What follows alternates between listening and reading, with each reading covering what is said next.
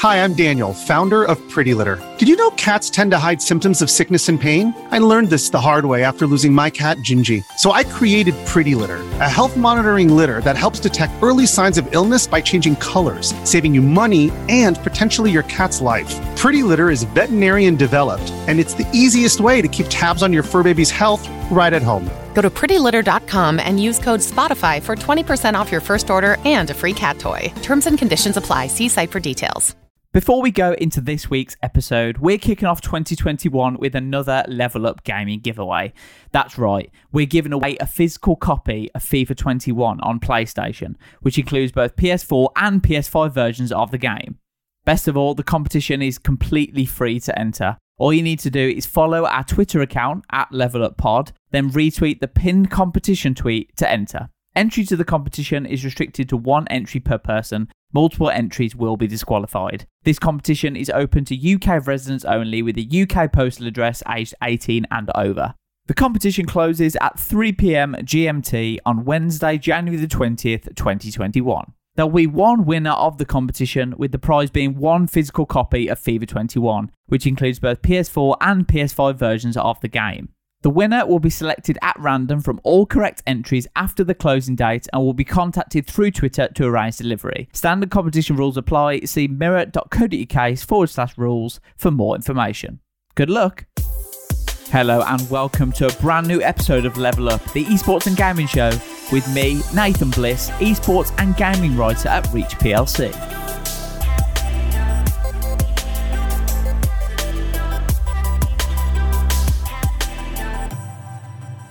In this week's episode, I spoke with Saul Ashon, esports executive at Manchester City, New York City FC, and Melbourne City. Saul joined me to discuss Man City's esports strategy and how they want to become the biggest football club in esports. We also touched on esports player welfare, the growth of esports, and the future of the industry too. We also discussed his role at Man City and what it entails, including details on how Saul manages their professional esports players to support their success. Enjoy!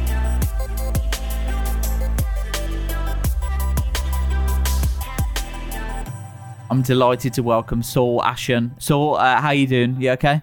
I'm not too bad, mate. Happy to be here. First time ever doing a podcast, so it should be fun. I'm looking forward to it. Yeah, welcome. I mean, um, it's it's going to be great to chat with you about all things Man City esports because I know they're a major player in esports now, and, and they're getting more and more involved. So it's great. It'll be great to hear from from the club point of view what the plans are, and to talk about what you do in, in your role. But I mean, um, first of all, how's how has lockdown been treating you? I mean, as we speak, we're in the third UK lockdown. Uh, how are you finding it?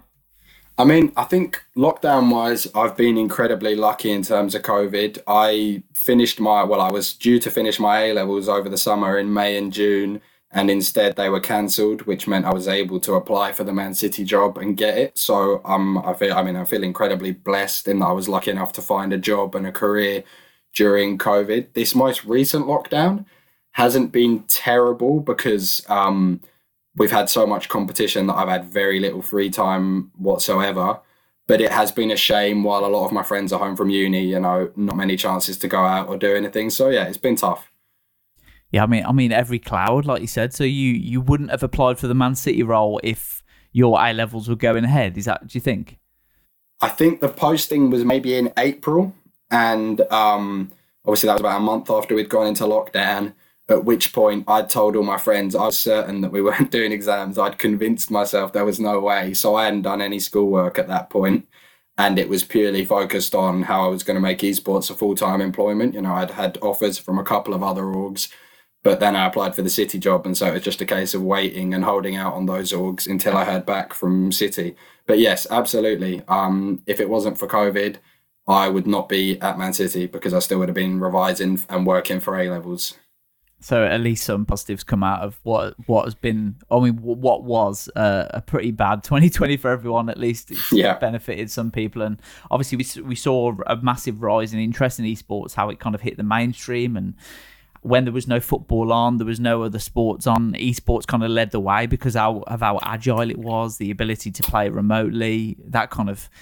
Um, it really kind of made people see the benefits of it and took it more seriously. I think so. I think that was a major positive, and I'm glad you you've got in, involved in the industry as well. So um, just to introduce that, um, Saul, do you just want to talk about um, what you do at Man City and, and your role? Um, so Man City job title esports executive doesn't really give much information other than it's esports. So my main and primary responsibility is I manage our professional FIFA players, that being our two players at Manchester City, Ryan and Shells, our two players in New York City FC, being Josh Squirrel Ban and um, Chris NYC Chris Holly, and then in Melbourne, I also manage two professional FIFA players. Marcus Gomes, and Mike J.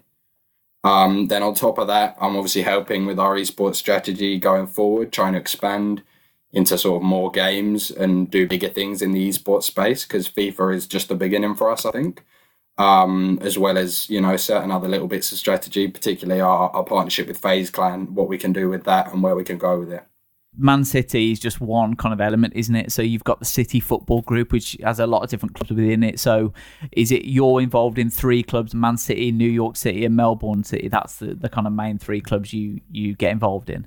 Yeah, so I'm my responsibilities lie primarily. I mean, number one, due to sort of content reasons, Man City, but I'm equally on the FIFA front. I'm equally split between Man City, Melbourne City, and New York City FC. Then, of course, some of the other city football clubs, for example, Girona and the Marinos in Japan, also have players. So I'm in touch with those players. We chat now and then, but it's not my responsibility to manage and look after them. They have staff over there that help with that. I'm across those three clubs as my formal responsibilities when you say manage the players, a lot of people listening or uh, kind of won't really know what that means. Just want to explain that in a bit more detail, like what what you have to do with the players and what your kind of responsibilities to them are.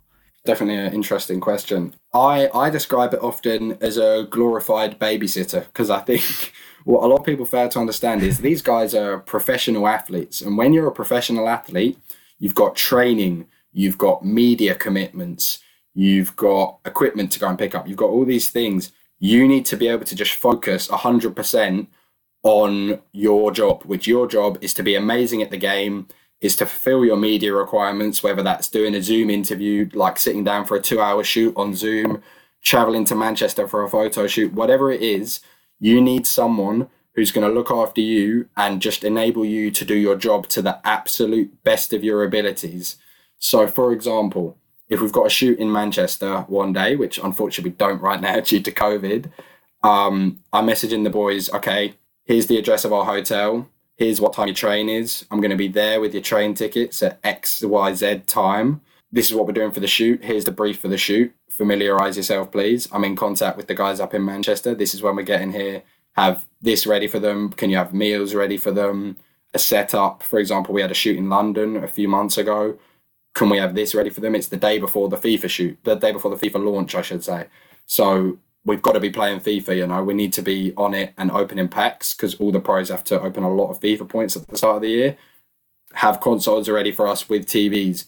It's about having someone who just puts everything in place around for you and gives you the environment and the structure in which to just do your job, which is to perform and to fulfill media requirements primarily. It kind of allows them to focus on the job that they're employed to do rather than all the the small things around it that might distract them when when it gets into a competition. For example they're not having to worry about oh what where's my controller or what TV am I going to use or whatever you're kind of handling all those little things for them so they can focus on on their main job yeah exactly and in the same vein you know if they need to speak to EA about something tell me the issue. You know, I'll, I'll give my give my contacts at EA a call, negotiate the issue, work out what the solution is, get back to them with the simplified version. You know, it's about giving them the absolute bare minimum to do. You know, letting them focus entirely on being fantastic at playing FIFA because that's their job and that's what we want them for.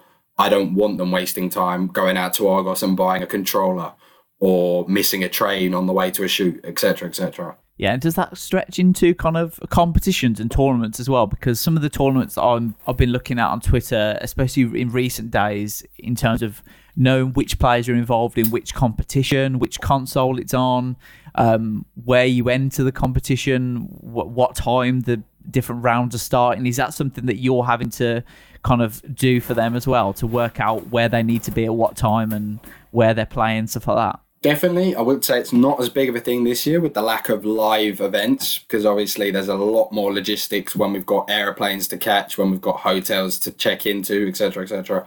But this year more so, it's just such a packed schedule with so much online play that it's getting on top of their organization. I have calendars that I write up for them with times and dates of everything they need to be doing. You know, we have calls every week updating on what the plan is for the week and I'll send out messages the start of most days, sort of giving them their schedule for the day, what they're going to get up to on that day.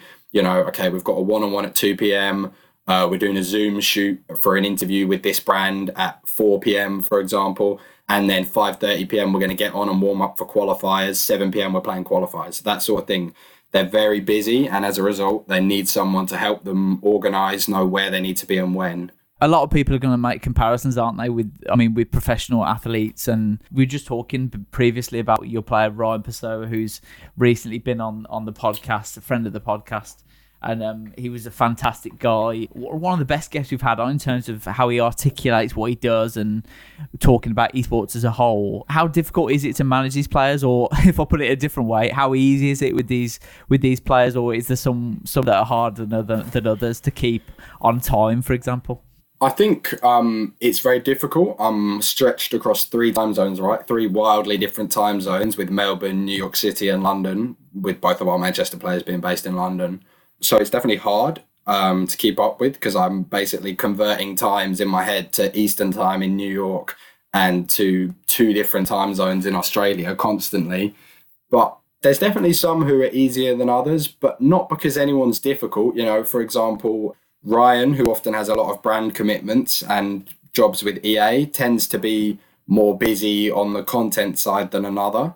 But then someone else might qualify for more events and be more busy with broadcasts uh, where they're competing. So it really depends. I think I'm very lucky in that all of my boys right now, they really cooperate. They turn up to all their meetings.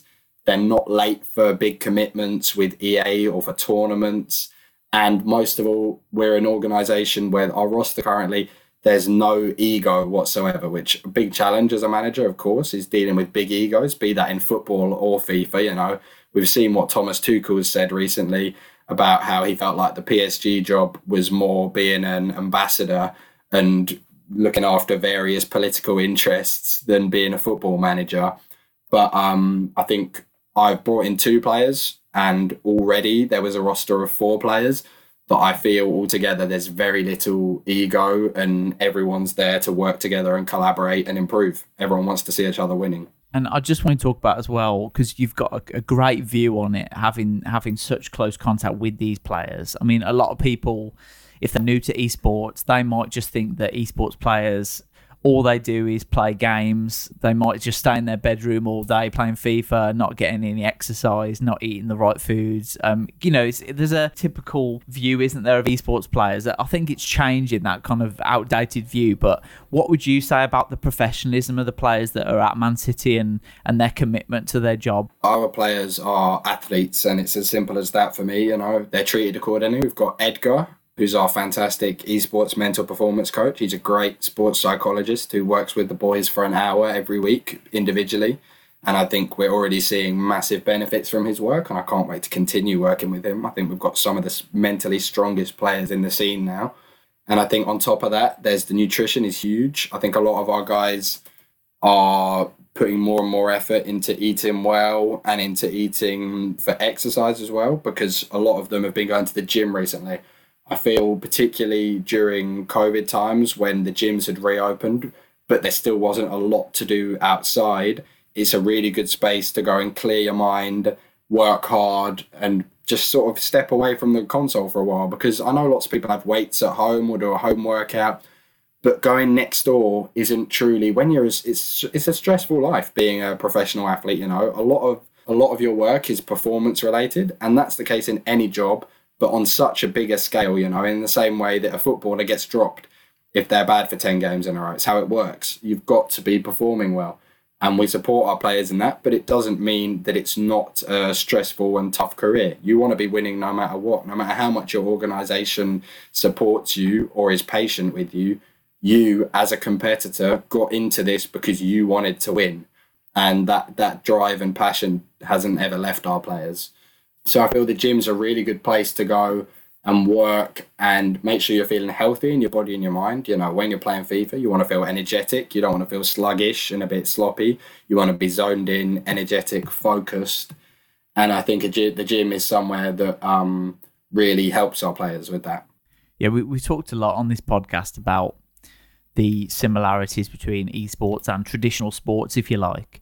The fact that obviously players you manage aren't actually kicking a ball around a pitch or running after um, through balls, but in terms of the mental side of the game, in terms of pressure and tournaments, performing in the right moments, representing your club. There's a lot of similarities with traditional sports and how mentally strong you have to be because talent is only half the battle really in terms of being successful either in traditional sports or esports. What what do you make of that kind of the similarities between esports and traditional sports? And and do you think that's becoming more mainstream now? People are recognizing esports as a more serious and mainstream thing i think on your first point what i find interesting is that a lot of people don't put the mental side of the game be whatever sport that may be in they don't put that down as a talent, right?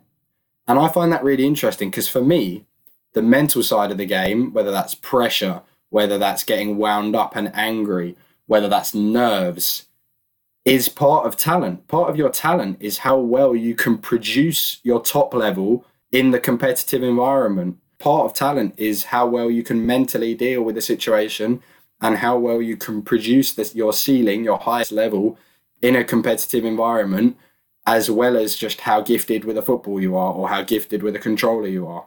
There's a lot of a lot of players yeah. out there who've got massive amounts of talent, but if you haven't got the mentality and the consistency in your performance and the ability to unlock that on a on a consistent basis, then you're not going to reach the top. And I think that's where people like Tekkz, MS Dasari, mm-hmm. they I mean, every FIFA game is completely different, right? It has different metas, different ways of playing the game, but every year we see the same people at the top of the leaderboards, and that's no coincidence. Yes, they've got talent, but their mentality and the way they work and the amount of hours they put into practice, that's just as important as just the talent that you're born with. You need to put hard work in as well. Yeah, I think another thing that I find interesting about that is the influence, having those older, more experienced influences who have been there.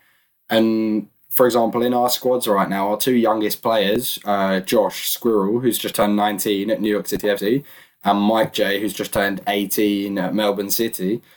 We've structured our squad so they have that older, more experienced influence. At Melbourne, we've got Marcus Gomes. He's 23. He's been to the he's been to the FIFA World Cup, the FIFA E World Cup. He's been at that top level. New York City, Chris Holly. He's won. He's E Champions League reigning champion. He's been at that top level. Um, and if you look at uh, in real life, a player like Bukayo Saka, who's actually burst onto the scene and been able to maintain that level when he becomes a key part of the squad and becomes someone that his team look to for a flash of brilliance in a tough game I think he's had those older, older influences. He's had Hector Bellerin, for example, who I think is a great player. You can see on the pitch. I, we don't see behind the scenes, but I think just in the on the pitch, in the dugout, you see he's that older influence. He talks to them. He'll put an arm around them, have a chat, and help them out. You know, and have that older influence who really helps you settle in and deal with the stresses and pressures of becoming a key player from having just been a wonder kid that everyone's excited about.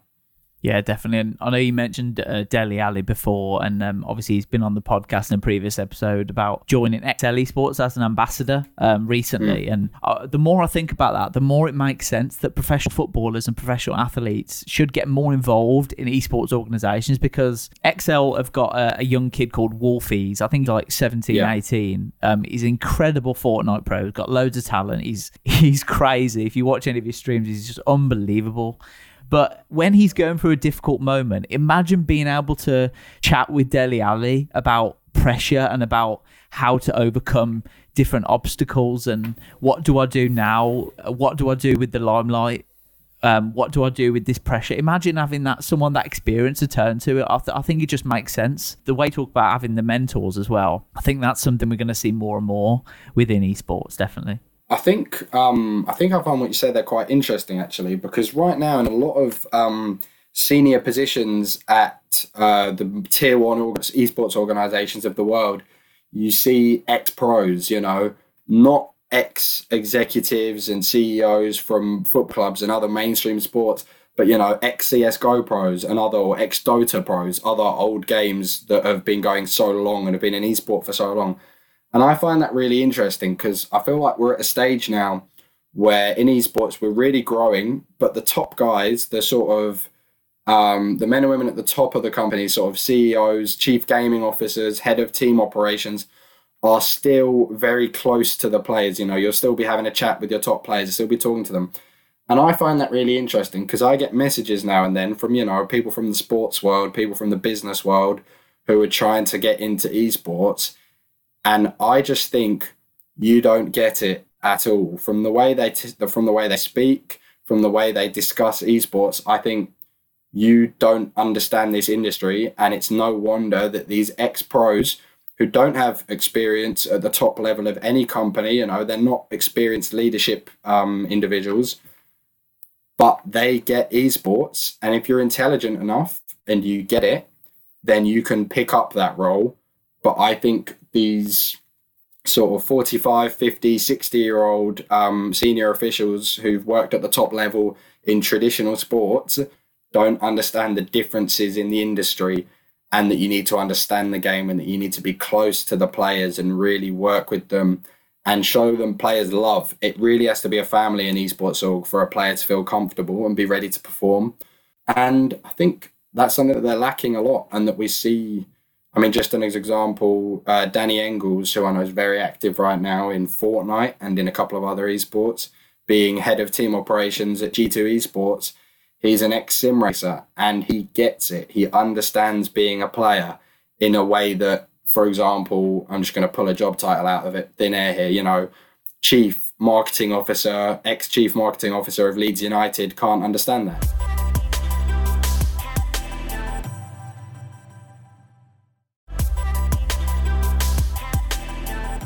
Obviously, being at Man City and working with the, these esports pros. Obviously, we we've seen a lot of Man City players get involved in streaming, particularly Sergio Aguero, who was involved in the F1 esports series at the start of the year, and um, he's been streaming a lot of, of FIFA and stuff. Um, is that is that something that your esports pros look at um, and and look at how he's performing and how he conducts himself? Is that something that that you can have access to, maybe? I think right now things are very difficult with COVID, unfortunately, but we're very fortunate that we're a club that, in fact, has a lot of players who are very into their gaming and into their esports. Of course, Sergio leading the way. I mean, he has his own esports org. He streams on Twitch loads, particularly, of course, when the Premier League was off. Um, but also, you know, Kevin De Bruyne is very into it. Kyle Walker is a big gamer. Zach Steffen, Aymeric Laporte um, and they're definitely people we look to lean on when we're doing content. I think in the future with FaZe City projects, we'd love to have more involvement from them. Nate Hill, of course, one of FaZe's Fortnite pros, pros and streamers, um, has played with both Kyle Laporte and uh, KDB quite a lot, and they get on well, and it's produced some really good content. So it's definitely really beneficial having several players who are so openly into their gaming. And I suppose it helps as well, doesn't it, that these the players they because they're so into it, they respect the esports pros, don't they? Because they respect how hard it is to be successful at the game. So they kind of bring that that other level of respect to, say, generic football fans, for example. If if a Man City football fan um, sees, I don't know, um, Aymeric Laporte, for example, or Carl Walker or Foden or Aguero playing FIFA or being associated with FIFA, and they're talking about how difficult it is and how good esports is. That just brings it's going to bring a bit more reputation, isn't it, to esports as, as a whole, and bring new fans in as well. Yeah, I think I think it's definitely it's a big boost to our players, and also it's a big boost to the content and to how our fans, our Man City fans, who are fans on the football side, view esports and how they begin to understand it. And the players are really getting into it. I think there was even the guys who aren't as into gaming we were really lucky with our esports kit photo shoot because on the player appearance day, Ake um, just noticed it on the floor in the Astro from an earlier shoot and went, "Oh, can I can I throw that on and take a few photos?" And so we had some photos from Ake for the shoot. and I think our players are great at getting involved like that. I was listening to um, a couple of football YouTubers. I think it was maybe Theo Baker and Calfreezy talking about um, who the best footballers they filmed with were, and they were saying that Man City was just um, fantastic because they arrived. Everyone looked after them. You know, they had social media managers there, they had assistants there, PR people there and the players were really into it and happy. And I think that's really interesting because it's about not overworking your players on player appearance days, letting them do things that they're going to enjoy. Of course, there's always commitments to be completed. There's always things you need to do for brands and interviews. But I think um, ensuring that players enjoy player appearance days is the absolute best way to create good content.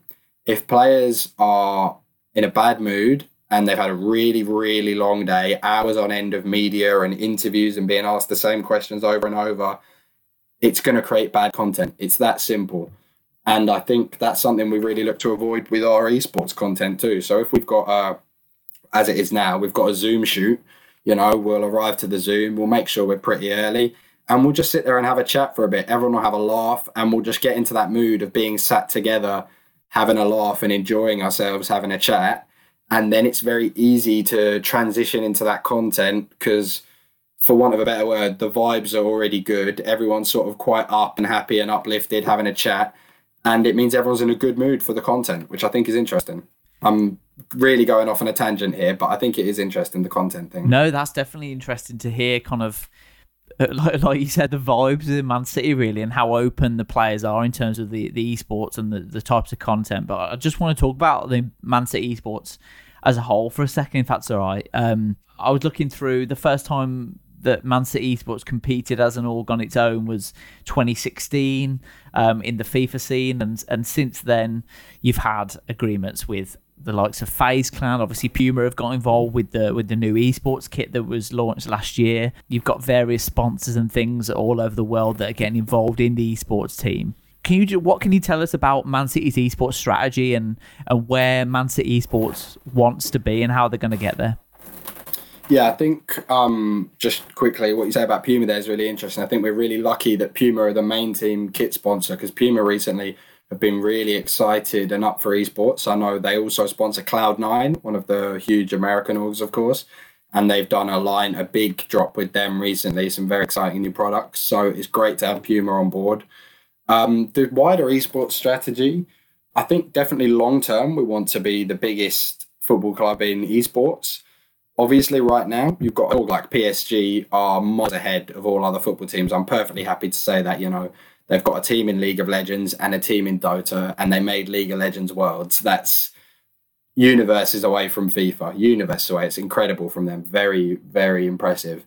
But we're on our way, and we're definitely. There's only so much I can say. We're looking at. We're exploring other games. We're definitely looking at some options. We're relatively limited in where we can go, but there's definitely some big esports that we're interested in and keen to move into.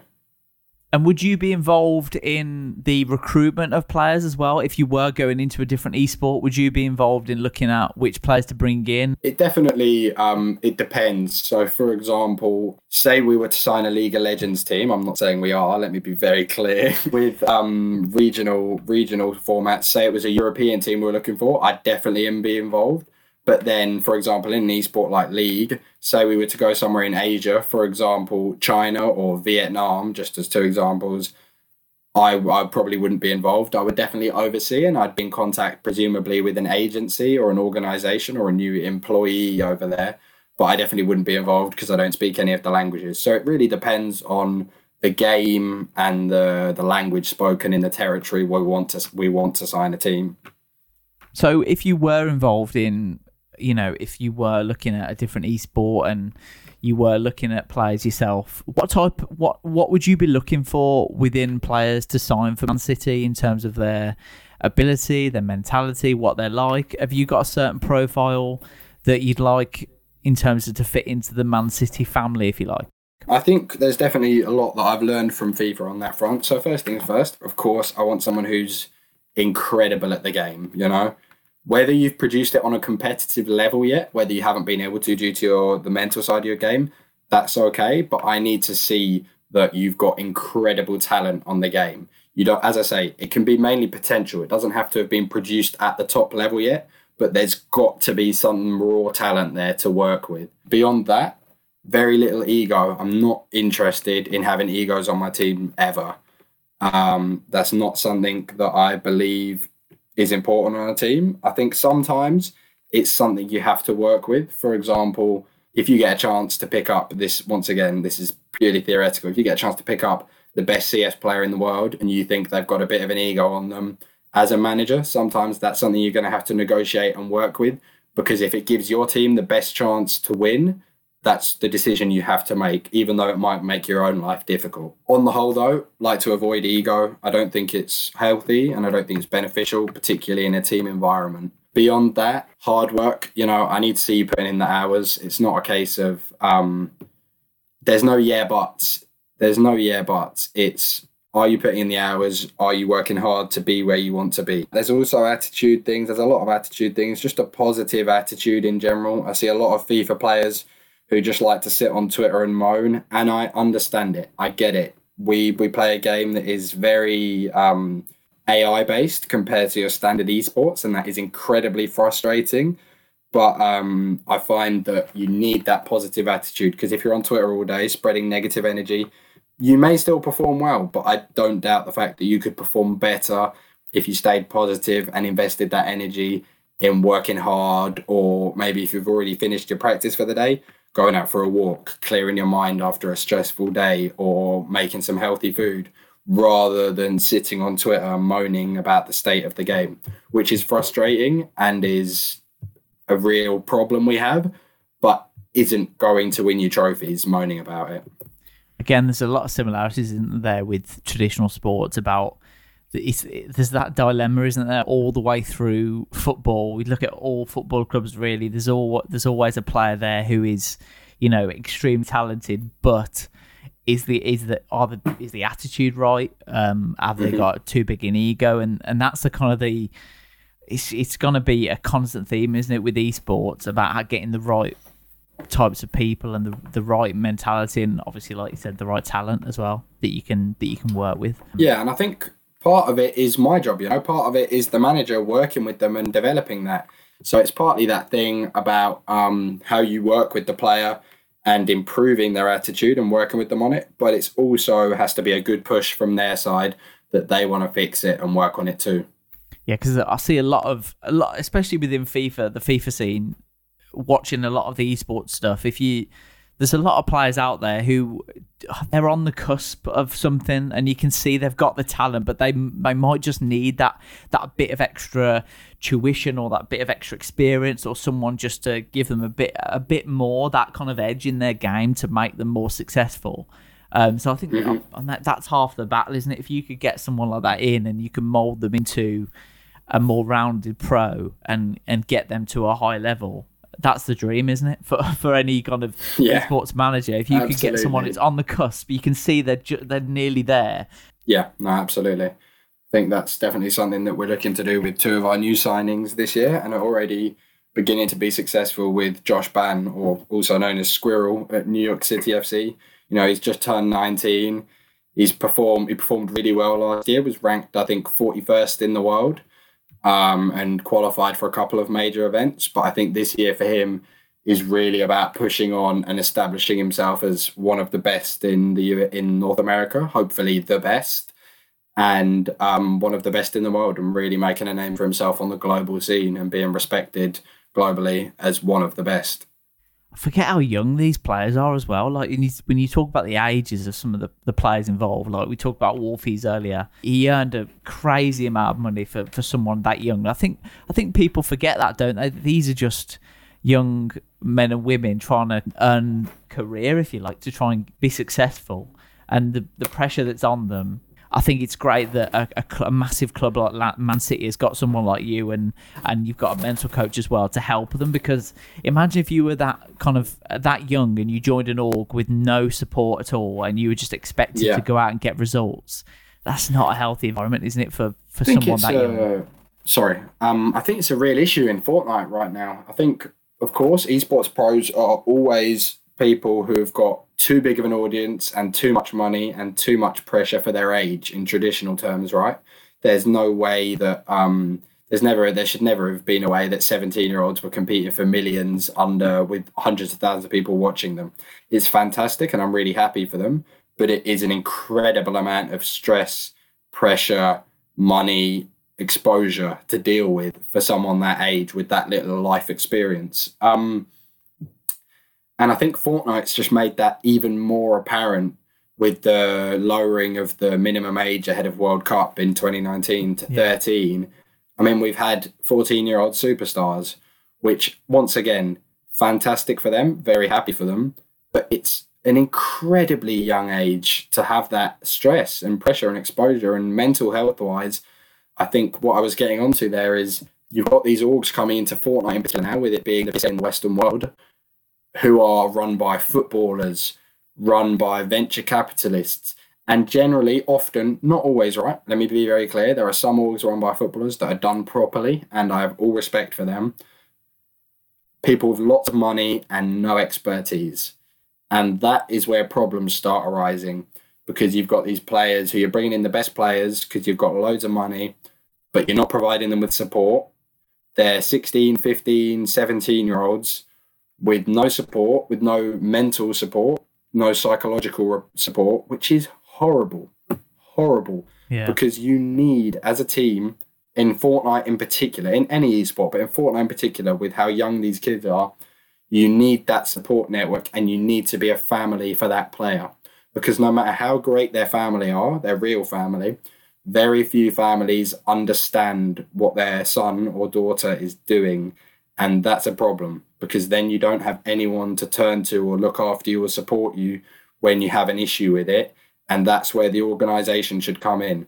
But these orgs with just seven Fortnite players and two other teams and one person running it all, and then the footballer or the rich person, whoever it may be, just pumping a load of money in, are not sustainable and are problematic and aren't beneficial to the player, even though they might have paid them one grand a month more than the traditional org that yeah. was going to look after them and do them right. In FIFA esports, because uh, that that's what I know more about, I suppose, in terms of esports. Uh, you look at, say, Tekkz, for example, how he went, he was at F2. Um, mm. I mean, we, we we spoke to Kojo, the, the talent manager at Fnatic, about this, and he was he was talking about Tekkz. Obviously, was already one of the best players in the world, but F2 was that the right company for him? Probably not at that time. So going to Fnatic, he's just moved on to a different level in terms of his profile, how confident he looks with his streaming. He looks like a different a different man. So that can that can have a real effect having the right organization. I think um, on the Tekkz thing, I don't want to speak about it too much in detail because I consider Tekkz a friend, and that's not my business to go into on a podcast. But I definitely agree that purely at face value that anyone can look at they didn't have esports staff. The F2 as a company didn't have a manager and a psychologist and a coach for him, which when you're a 16 year old phenomenon like he was, I mean, it's not, we're not talking about a great player. We're talking about someone who everyone was looking at as, yeah, this is the guy. You need that support. And he didn't have it. As I say, this isn't me going into private details. This is clearly, you could see at face value, he didn't have that support all around. And I think it's great that he's at Fnatic now, which is somewhere where he's got Kojo, his manager, he's got Harry there, a teammate that he really likes and is great friends with. Um, and he has that support network that you need from your organization. Just to finish, then I just wanted to talk about you really as well, just to get your kind of perspective. I mean, do you play FIFA? Are you playing different different games? What what are your uh, what what are your personal favorite games at the moment? Do I play FIFA? Right now, it's now that we're back in lockdown, it's a lot of Warzone with friends after work when I don't have events in the evening and stuff, which is the issue right now is I'm just working all day and then events in the evening. Warzone is the main one. I'll play FIFA occasionally, but um, when I was a coach previously to being a manager, I used to play a lot more FIFA. Now, with how busy I am with management, I do try and watch FIFA to make sure I'm updated with what the pros are doing and um, what the pros are doing, how we're going to do it, just making sure that I can help out my players. I'm not able to sit down and analyze for hours like I could as a coach, but um, I'm trying to stay in the loop still so that I can help. In terms of watching an esport, my favorite esport to watch is far and away CSGO. Fantastic esport, big fan. Um, yeah, it's just a great esport. Um, much better than FIFA, unfortunately, as an esport, much more entertaining and like a traditional sport in the team aspect of it and how players will come and go from a team, but you support your team. Yeah, right now, play mainly Warzone, bit of FIFA, watch FIFA for work, don't enjoy watching FIFA much. Um, big fan of watching CSGO competitive. Yeah, I think a, a lot of people say that kind of FIFA is the gateway to esports because obviously it's so similar to football. It is, you know, virtual simulated football in a sense. So mm. that's kind of easy to watch if you're a football fan. That's actually a really big benefit to FIFA on the business side and in terms of bringing orgs into it is that um, it's not the biggest viewership numbers. It's not the most exciting esport. It doesn't have the most potential. But what it does have is it's the biggest sports simulator esport. And if we're talking about, particularly during COVID, pardon me, particularly when we had esports growing and traditional sports coming to a halt in COVID, and so many brands going panic, panic, panic. Uh, let's do esports. We've got no partner. We've got no um, advertising value right now. Let's partner with esports orgs. What esport do we go to? Ah, that one's easy to understand. FIFA. Let's go.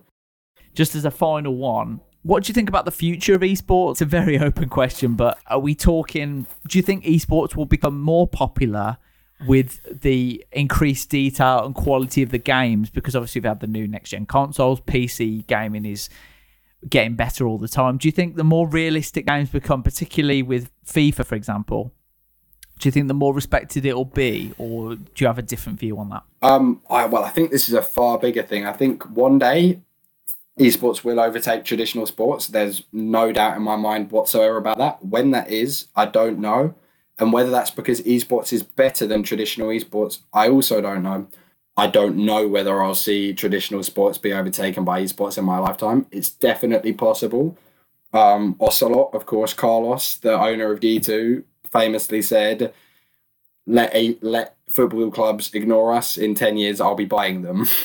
Yes, it is. It's really interesting, isn't it, where it will go? But I mean, there's no doubt that esports is just getting bigger and bigger, and there's more money being involved every year. In terms of like Fortnite, um, CS:GO, League of Legends, I think there'll be another major esport released over the next five, ten years where we'll really see it explode. But- I definitely agree that we're due a huge one. I don't think Fortnite is that huge one. I think Fortnite's huge game. I don't think it's due to be a huge esport even if the viewership numbers are super high, etc., etc., I think it's huge competitive gaming. I don't truly consider Fortnite an esport, but I do believe sort of CS:GO style, Dota style, League of Legends style, we're due a timeless esport soon um, that will last for decades, like those ones have.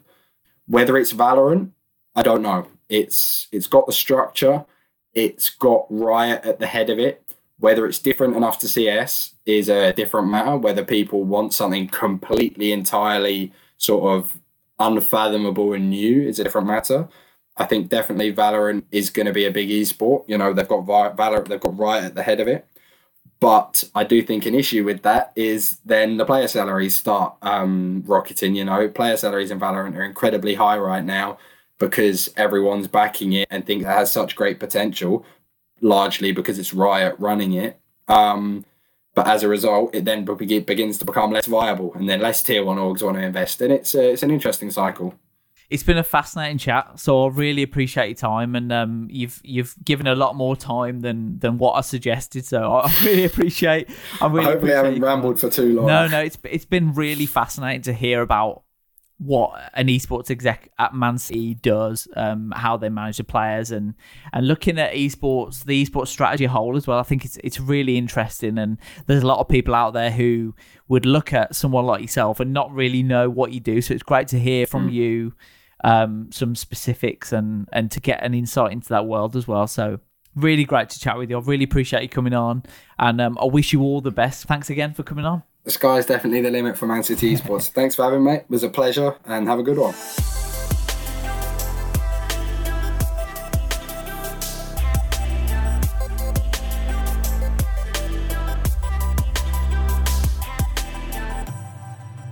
Thank you for listening to Level Up, the esports and gaming show. Make sure to subscribe to the podcast and please leave us a rating and review. You can also follow us on Twitter at Level Up Pod, where you'll find all of our previous episodes and information about how to subscribe. We'll be back with a brand new episode very soon.